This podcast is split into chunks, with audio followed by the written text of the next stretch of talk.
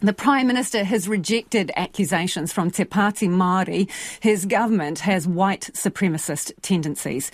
Christopher Luxon has labelled the comments divisive and unhelpful. Speaking to Morning Report, Te Pāti Māori co-leader Debbie Ngarewa-Packer said the government was using Māori as a political football. I think what's more important is that the continual growth and leadership of our people finds us aligning with um, ourselves again in particular in this this time and era when we have a government that is so anti-Maori and displaying all the traits of um, typical white supremacists. So it's really important that we stand together. Christopher Luxon says the characterisation is offensive, divisive, and unhelpful.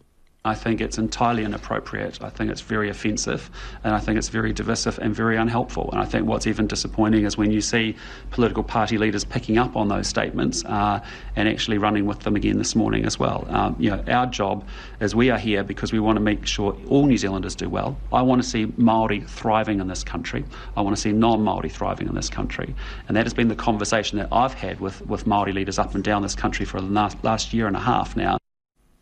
And politicians will head to annual Ratana celebrations tomorrow, where these issues are bound to be front and centre. Ngā iwi Mōrehu are gathering at the PA, and Kingi Tuheitia was welcomed earlier this afternoon.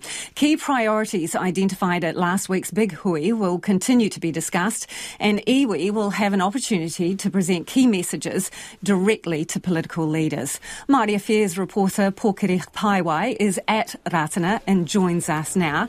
Kia ora, Kingi Tuheitia Heitia is among the Manuhiri welcome today. What did he and others have to say?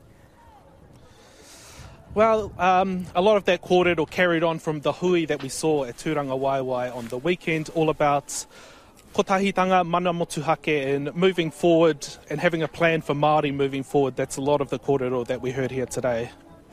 They are expecting larger numbers this year, so who's already arrived?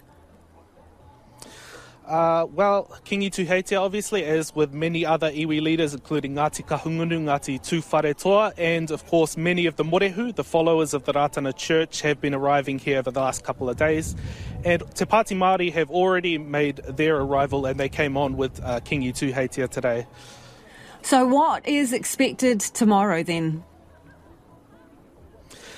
Well, Ratana is one of the few places where Māori can directly engage with political leaders on the pae. So I do expect there to be some kōrero about the messages that came out of the Hui Tūrangawaewae about kotahitanga, about unity, about this uh, sort of racial divisiveness, this kōrero that's been happening at the moment.